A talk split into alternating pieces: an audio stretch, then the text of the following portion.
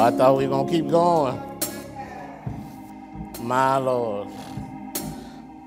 Nobody greater. Nobody greater. Come on now. Searched all over. Couldn't find anybody. Anybody. Look high and look low. Still couldn't find nobody. And the reason is there's nobody greater. Nobody greater. God bless you this morning. So glad to be with you. Before I delve into this service, into this sermon, I want to ask you to be prayerful for the family of Brother Foster Woodrick. Can I tell you that there's some people in our community who are simply good folk, just, just righteous people. Foster Woodrick, who served Mount Pilgrim Baptist District Association as the president of our Congress of Christian Education for so many years, and who served as the state president of the Congress of Christian Education for so many years, went home to be with the Lord this past week. He was such a good man, such a good man. I don't have any doubt that he was ready to meet Jesus. He helped teach so many people about a loving God and his son, Jesus Christ. And so, if you will, be prayerful for, be prayerful for the Bethel Baptist Church family in Pratt, which he was a member of for years and years. And the Mount Pilgrim Baptist District Association has lost a giant in him being called home. But I also know he's happy because his bride, his high school sweetheart, who was married to for so many years, passed away last year. And so now they can be together once again. I tell you, there's a whole lot to be said about living, but when you know the Lord, dying don't necessarily mean something bad. I can tell you that. I know we miss people, but there's a reunion that's going to go on on the other side the more mature you get in your walk and in your witness, you understand that. It's almost like reunion's getting together on the other side. And that's why you want to make sure everybody you know knows the Lord. So they can be at that great reunion. I know nobody wants to talk about dying. That's not a topic we want to talk about, but it's a reality of life. And so I want to ask you to please validate his praise, his worship, validate his witness, celebrate his life. His funeral service will be tomorrow, graveside service. Everybody's having graveside services these days. Pray for him. I also ask you to pray for the Harris family. We grew up with the Harris family in West End, and Miss Harris passed away this week. Just a good, good woman. Wilma Harris was her name. She had a daycare in West End, and a whole lot of babies came through there and pulled on her, her skirt tail. And I'm just thankful for her presence in our lives and what she meant. She was our back door neighbor. You know how that works, right? Not the same street, but right out the back door was her house. And so we spent a lot of time with them. God bless you. Today I want to continue into the sermon series that I started last week. It's a prayer series. I told you we were going to prayer school. We're going to stay in prayer school this week. And last week we talked about a man after God's own heart. His name was David. So many lessons you can learn from David. But there are other people in the Bible who are also considered prayer warriors, and we're going to turn to one of them today. I guarantee you he won't be a surprise to you, but I can tell you that some of the lessons that we can learn by looking at his life just might blow your mind. And his name is Daniel. And so this week, this week for our message, we're going to turn to prayer lessons from Daniel. Prayer lessons from Daniel, because Daniel can teach us how to be more effective in our prayer. How do I know that? Because Daniel was the one who knew how to pray. Not only did he know how to pray, he was so serious about prayer, he got in trouble for praying. For praying. He got in trouble for praying. I'm not talking about a little trouble. He got in a lot of trouble for praying, but as, as our own friend, Congressman John Lewis would say, it was good trouble that he got into for praying. And so, if you want to know about praying and how to how to get heaven's attention or God's attention, God's attention, Louise, then you turn to somebody who knows how to pray. That makes sense, doesn't it? And not only when he prays that God will answer. Scripture is right here going to teach us. And so the prophet Daniel is our guide. He was considered, watch this now, one of the most righteous men in history. One of the most righteous men in history. He was placed in terms of a chart of people that God showed great favor on, Old Testament. He was placed right aside Noah and Job, according to the prophet Ezekiel. Oh yeah, that's some that's some that's some serious uh, uh, uh, uh names to have on your list. You get your name on the list with Noah, knowing his place in world history, and then Job, the way the Lord used him for our benefit, and then Daniel. Daniel, his name is there.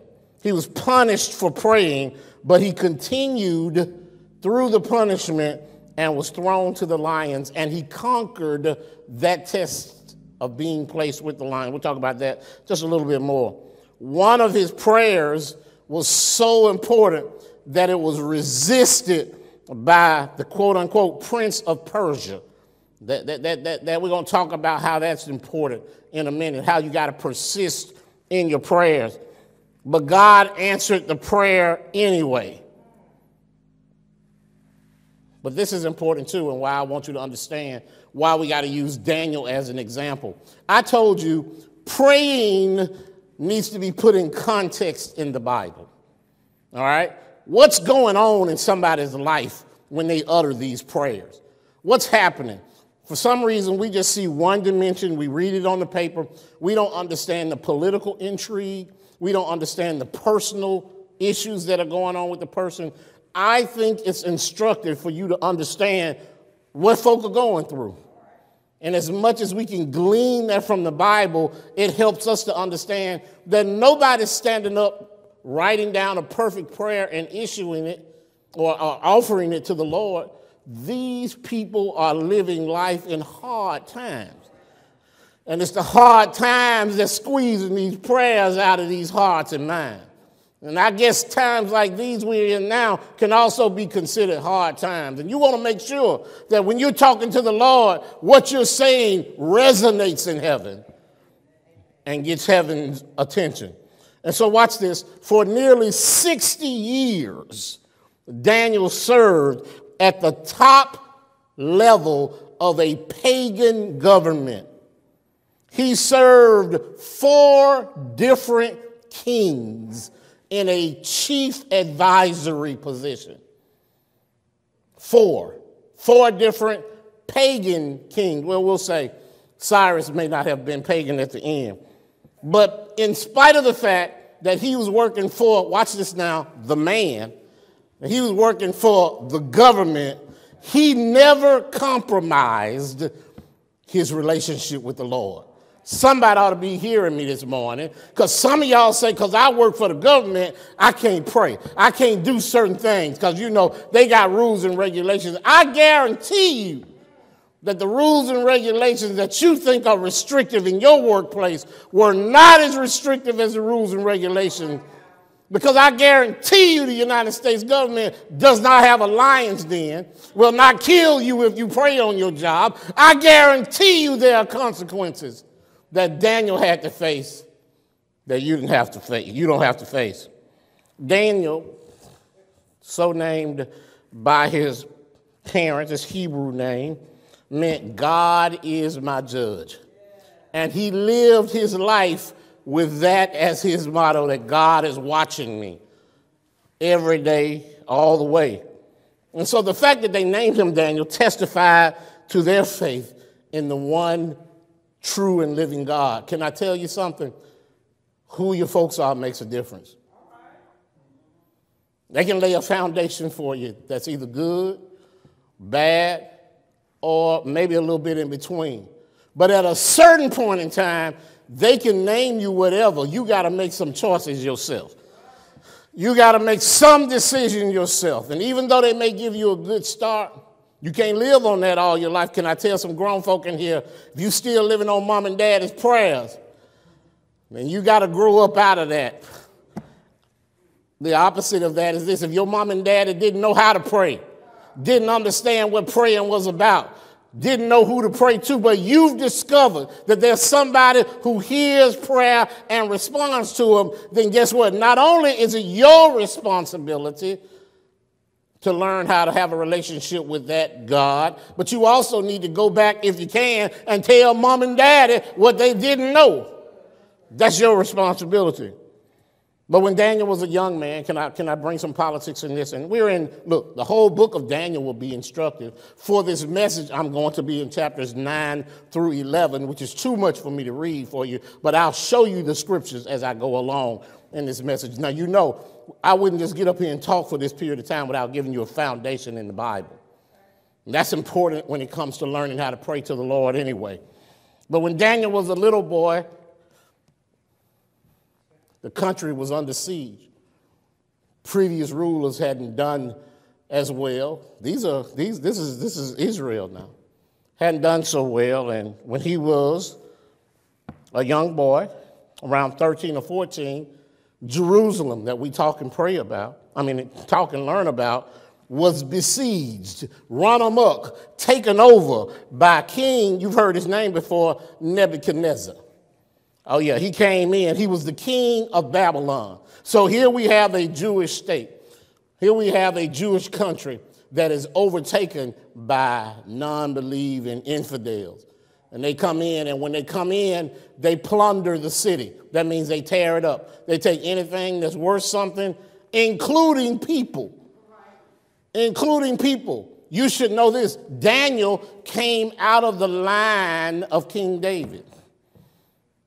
And so he lived in and around the royal palace because of his family's connections, which means he was part of the royal cohort, cohort of young men who lived and would work in the palace.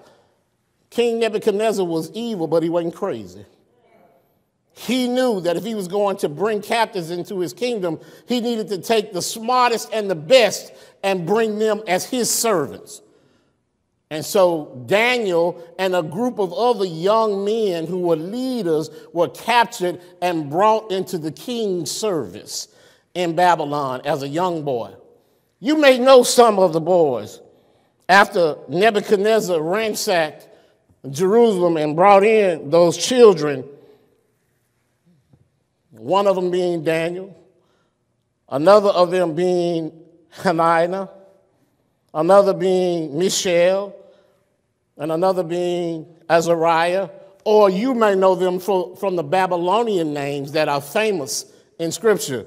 You may know one of them as Shadrach, the other as Meshach, and the third as Abednego. These were Daniel's boys. They grew up together.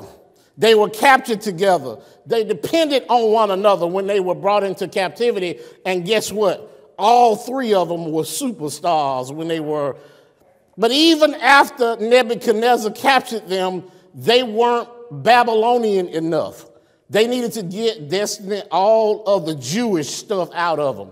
So they changed all of their names. They changed Daniel's name to Belteshazzar, which he rejected. And tell you how bad Daniel was, nobody in Scripture knows him as Belteshazzar. They know him as Daniel anyway. That's how bad he was. He didn't even, he wouldn't even take the man's name that he put on there. As I told you before, you better watch these nicknames they put on you. Names that don't mean anything. And then Shadrach, Meshach, and Abednego, those are the Babylonian names that they were given. But their real names were the ones I told you a few moments ago. And when I was saying them, you didn't recognize them. That tells you the difference between them and Daniel. At any rate, according to Daniel, according to Daniel, they were brought into captivity and they were required to go through three years of training. I call it Babylon University. They had to go through three years of training in order to work in the king's service. Even at that stage, Daniel was set out among the rest of them. Not only was he better at his task, brighter than the rest of the Jewish boys, he was better than the Babylonian boys. And he was learning their ways in his re education process. Let me, let me stop there for a second. We, have young men too who get to a certain point in time who go to some universities or some places for re education. This is important now. It's important that when you send your children off, that they have foundation enough before they go to know who they are, or else they will literally lose themselves when they get there and adopt the Babylonian, the infidels' method, so much so that when they come back to you, you don't even recognize who they are. They've lost themselves completely. They get so confused and they think not just that the, the Babylonian way is different, somehow they think it's better. And because it's better, they start rejecting everything that you've told them. Can I tell you? That's a lie that the enemy wants you to believe. You've raised your child in a good Christian home, a Bible believing home. Make sure they understand not just the belief system, how to defend it, the importance of it, or else, because of their youth, because of their immaturity, they may just find something that sways them away from it. And can I tell you something? They don't have to leave home these days. There were some things that we had to leave home to learn. Yeah, I learned some things in Tuskegee I never could have learned up in Birmingham simply because of where I was. Can I tell you?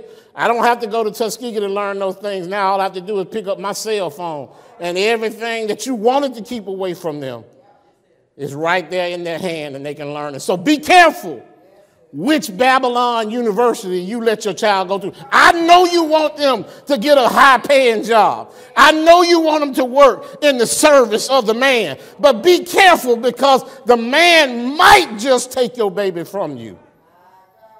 You might not get them back again. But like Daniel, Daniel was strong enough. Let me tell you how strong Daniel was. When they came in, of course, there were different diets for them when they came in, different than the ones that the Jewish people ate.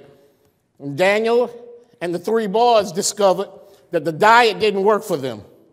And so they, this is what scripture said Daniel, having found favor with his captors, in other words, Daniel was political enough to know how to deal with people that even his enemies respected him. He came to them and he said, There are some things that do not agree with me from a dietary standpoint. Now, if, if, if you, his captor, you might look at him and say, Who is this uppity dude coming to talk to me about this? But Daniel had such a way about him that he could convince his captors that I don't even want to waste your choice meats, your choice desserts. Just give me these basics Come on now. Y'all know what I'm talking about because you've been trying the Daniel fast. You've been doing the Daniel diet since he brought it up. It's the same thing. He said, I don't want Burger King, McDonald's, Taco Bell, Kentucky Fried Chicken. Just give me the basic stuff. And you can have the rest of it for yourself. This is Daniel. And he said, if it doesn't work after a period of time, then I'll come back and I'll eat whatever you give me. But if in fact it does work, this is all we require. And of course, we know. We know the rest of that, that it worked just fine. He had enough about him, but it also proved another point. It proved to his captors that this was a smart young man. Proved to the king and all the cohorts that this young man had enough about him to speak up not just for himself, but also for his friends. In addition to his physical and educational gifts, Daniel had a spiritual gift. God had given him the gift of interpretation of dreams. Now, people don't think that's a real thing. But it's a real thing. Just last week, I told you about the difference between this world and the spiritual world. Yep, and God has given some people the opportunity to take previews, highlights, forecasts of what can go on spiritually. And Daniel was one of them. It's not something you can abuse, it's not a parlor trick. You can't make money from it. But God allowed Daniel to use it in such a way that under certain circumstances he could interpret what was going on. And that's how he convinced the king that he was, in fact, extremely special. Because the king had been having various dreams, and the Lord allowed Daniel to interpret them. Daniel was special, y'all. Every effort was made to make him not be who he was when he got there and he took every effort in his life to make sure he didn't forget where he came from. And that's important. And so after he had entered Nebuchadnezzar's service, I want to tell you how long he stayed there 60 years now. Nebuchadnezzar died. Nebuchadnezzar's son took the throne, Belshazzar.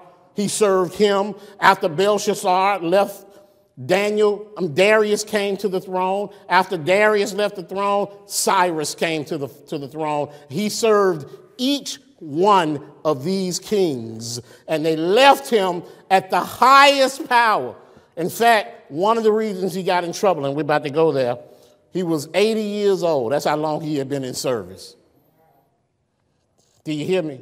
He came in when he was a teenager. He came in after the Jewish people had been held captive. When Cyrus the king came to the throne, Daniel had such favor in the kingdom that Daniel, that Daniel was about to be made the ruler over everything, second only to the king. And of course, those other Babylonian king, lords didn't like that. And so they knew what his habit of praying was. Come on now.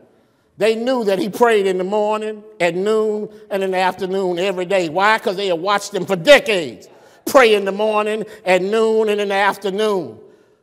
And so they went to a weak king and they convinced him to write a rule. King Darius wrote this rule. I'm sorry. King Darius wrote this rule that said, at the sound of the music, you can't pray to nobody but me as a king. Now, you know that was a rejection from Daniel right there.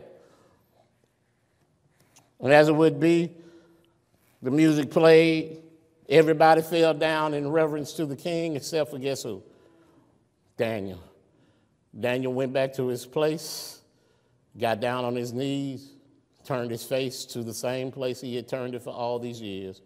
He prayed to the Lord. And guess who saw it? His haters were right there. They had him right there on live. They were Facebook, Facebook live him right there. They took it right back, right back to the king. And the king was caught with his own words. His own words said that we have got to take consequence. If you do not avow me now and pray to me, Daniel, of course, Daniel couldn't do that. And so he, he put him in the lion's den. And God protected Daniel in the lion's den. And some people look at those pictures that come online and they think Daniel's a young man, but Daniel's 80 years old. He's 80 years old when he's in the uh, uh, when he's in the lion's den. That's how long he had been working for the Lord. That's how long his tenure had been working under those Babylonian leaders. And God shut the mouths of the lions. That didn't mean they were hungry. That just meant they weren't going to eat what God didn't tell them to eat. And so Daniel stayed there overnight. Stayed there overnight and in the morning, the king ran to see what the re- result of his sentence was. And nobody in the kingdom was happier than the king when Daniel was alive. He called Daniel out, and then he put the just punishment on it. He said, Now go get everybody that accused him, them and their family, and put them all in there with the lions. And that's when the lions had a buffet.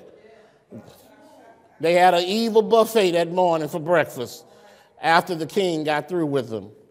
But Daniel's whole life, y'all, was characterized by serving the Lord through prayer and by being devoted to him. When Daniel interpreted the dream for Nebuchadnezzar, this is what scripture says Daniel chapter 4 said, The king placed Daniel in a high position and lavished many gifts on him. He made him ruler over the entire province of Babylon and placed him in charge of all the wise men. This is a foreigner who's being put in charge of all the magicians, all the ones who come and interpret everything, all of the soothsayers, all of the teachers were under Daniel's direction and no doubt answered to him. You can imagine there was a lot of hate going on for Daniel. I want you to notice this is the environment that produced the prayer that we find in Daniel. He was working in a high power, high pressure job. And he knew that he had to have the Lord with him in order to be successful. Because the higher he puts you, the more dangerous it is for you. Daniel grew through those years by staying close to the Lord, staying with him all the way. Every situation brought him closer. And after the lions, he knew that his relationship with the Lord was such that the Lord would protect him in anything. But let me give you some, some tips about what I found in studying Daniel. And I urge you, the whole book of Daniel is good for you. I advise you, put it on your to do list to read about Daniel. But let me pull some nuggets out so you can understand about Daniel and how he was able to become the prayer warrior that we know him to be. Daniel chapter 10, verses 12 through 14 read thusly. There's an angel who's with Daniel, Daniel, an actual an angel. And this is what the angel said. He says, and then he said to me, Do not fear, Daniel, for from the first day that you set your heart to understand and to humble yourself before your God, your work, your words were heard. From the first day, from the moment you sought to understand this, this dream that Nebuchadnezzar had been given, your words were heard. He said, And I have come because of your words, but the prince of the kingdom of Persia withstood me 21 days. And behold, Michael, one of the chief princes, came to help me, for I had been left alone there with the king of Persia. Now that sounds different, but let me see if I can give you some right now interpretation. Daniel had been asked by the king to interpret a prayer. The first thing Daniel did when he was given that task was go in prayer. Um, to interpret a dream, the first thing he did was went to pray, praying. But he didn't even go praying by himself. He went and got the three boys that we know of and asked them to join him in prayer, that the Lord might give him the direction on it. The Bible says that Daniel prayed for three weeks. Three weeks. Three weeks. And while he was praying for three weeks, he denied himself natural, regular sustenance. In other words, he opened himself completely to what the Lord would have him to know. He didn't even take care of himself physically much during that time, just enough to clear the air. He said, I didn't use many oils and ointments during that time. So here's Daniel completely open to what the Lord is telling him. And for three weeks, he prayed mightily. The Bible says for 21 days he prayed. Watch this now. And it was at the end of that period that he was visited by this angel who's talking. And the angel said, Look, on the first day you started praying, heaven heard you. Heaven heard you, and God sent me to help you. He said, But I've been fighting for the last 21 days with the prince of Persia, which most historians and theologians know to be a euphemism with the evil one. So for 21 days, I've been wrestling with the evil one trying to get to you. And it wasn't until Michael, another of the chief angels, came and helped me that I was able to break free. And now I'm here talking to you, and here's your breakthrough. But watch this now. I hope you hear me. Daniel's prayer was heard on day one. But Daniel never stopped praying until he saw the breakthrough that God wanted to give him. What would have happened if Daniel had stopped praying on day 14? What would have happened if Daniel had stopped praying on day 13? There's a whole lot in this, and I need you to understand. One of the lessons that we got to learn is not just to pray, but to be persistent in our praying. Even though heaven has heard him, until he gets the breakthrough, needs to keep on praying. And so, watch this now. Watch this. Walk, walk with me, and you need to be writing these down. What are the lessons we're learning from Daniel here? The first thing is you need to start your praying by studying Scripture.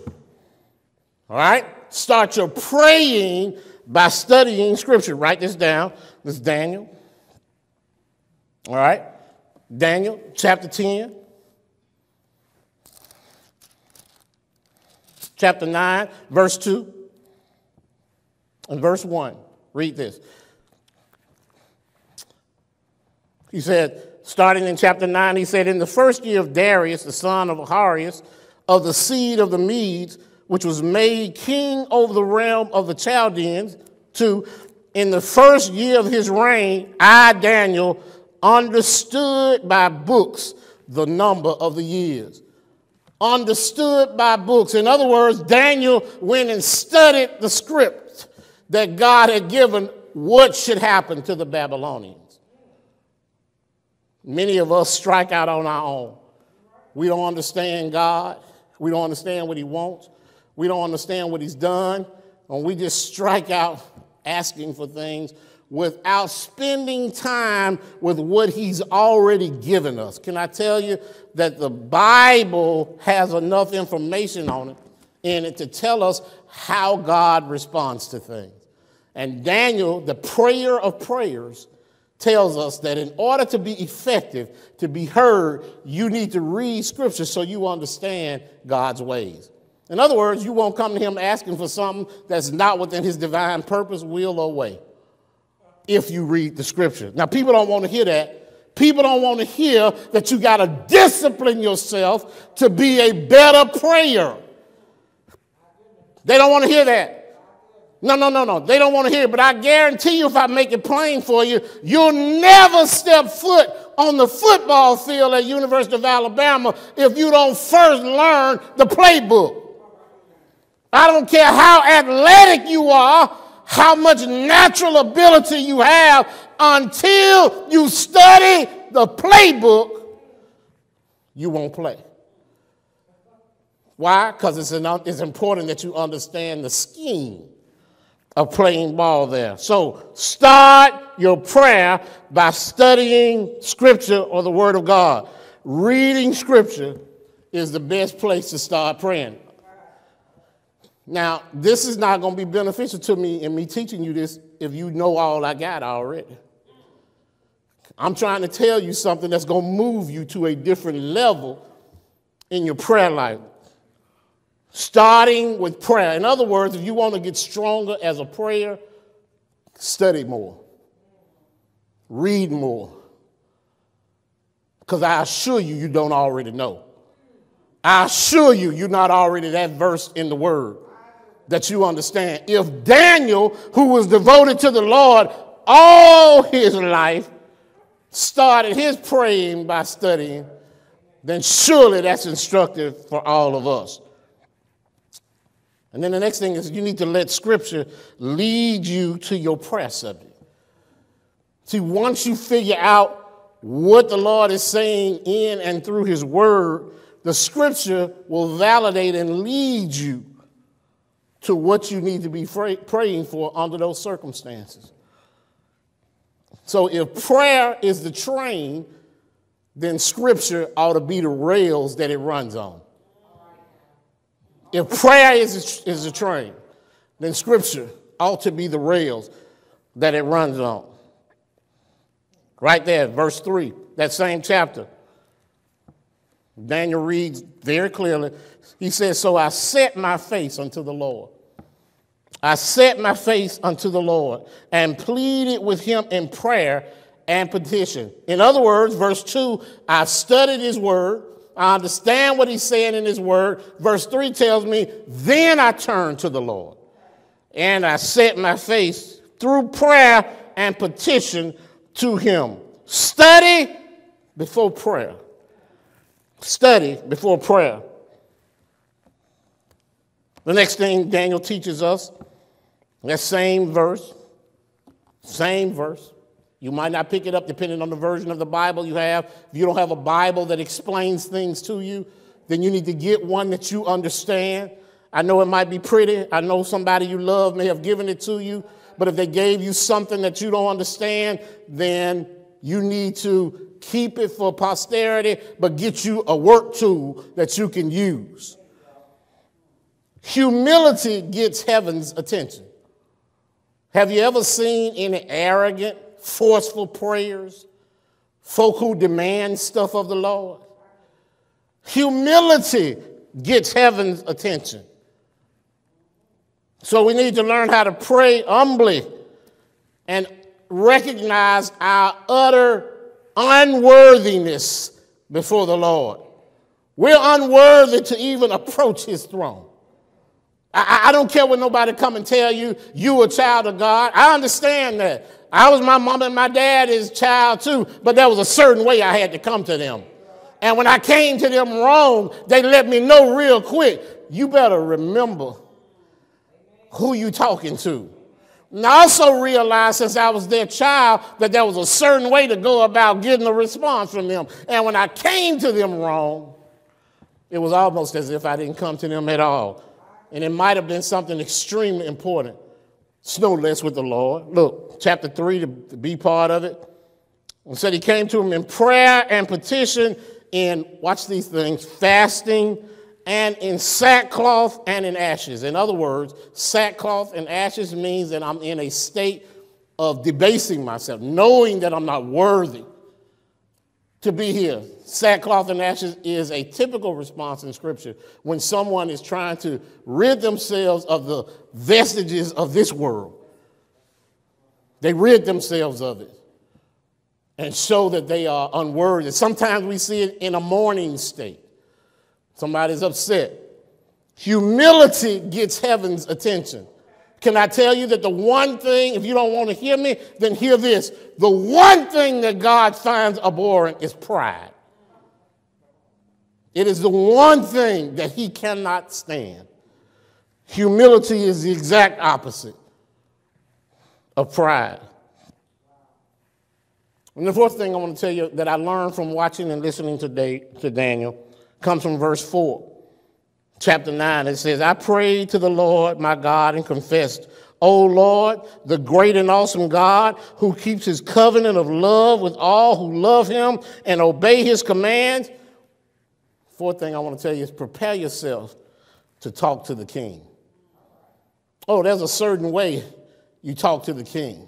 There's a certain conversation you want to make sure you have with the king. And the way you do that is by starting by praising him for who he is.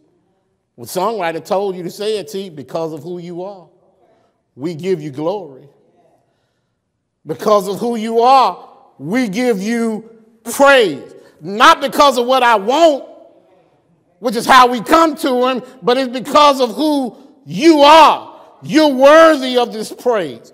You're worthy of this honor. You're worthy of this glory. And that's how I to start talking to you. And that's why before I come to him in prayer, I need to prepare myself to talk to the king. I talk to, I talk to the court jester a different way than I talk to the king.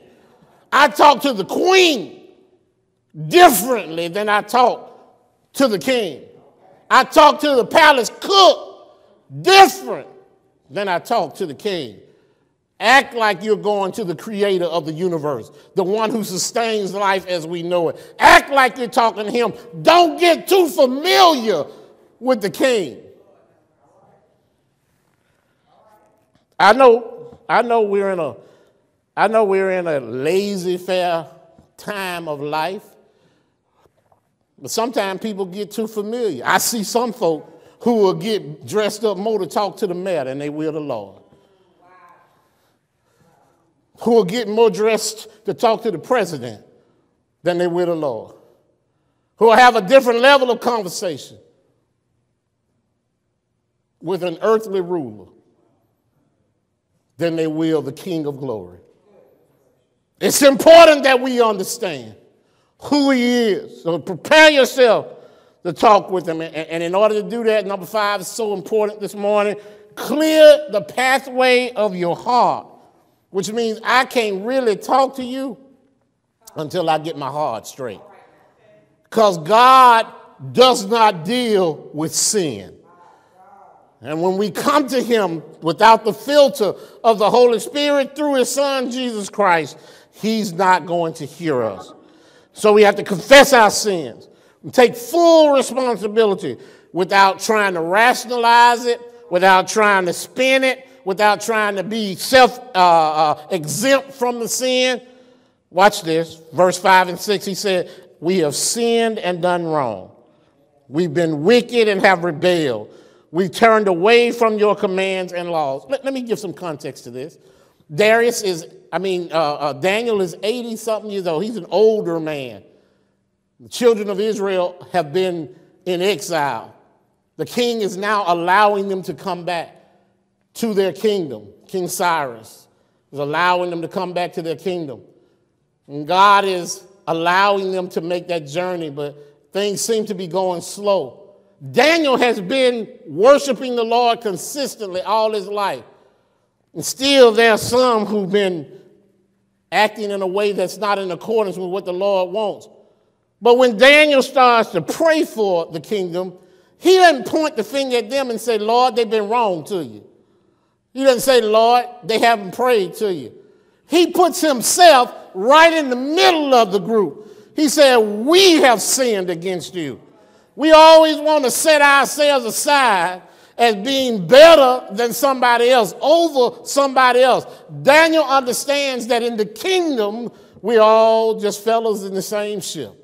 And in order for heaven to hear him, he's got to plead on behalf of his fellow countrymen. And so he must get rid of any sin that's in his heart to be heard by the Lord.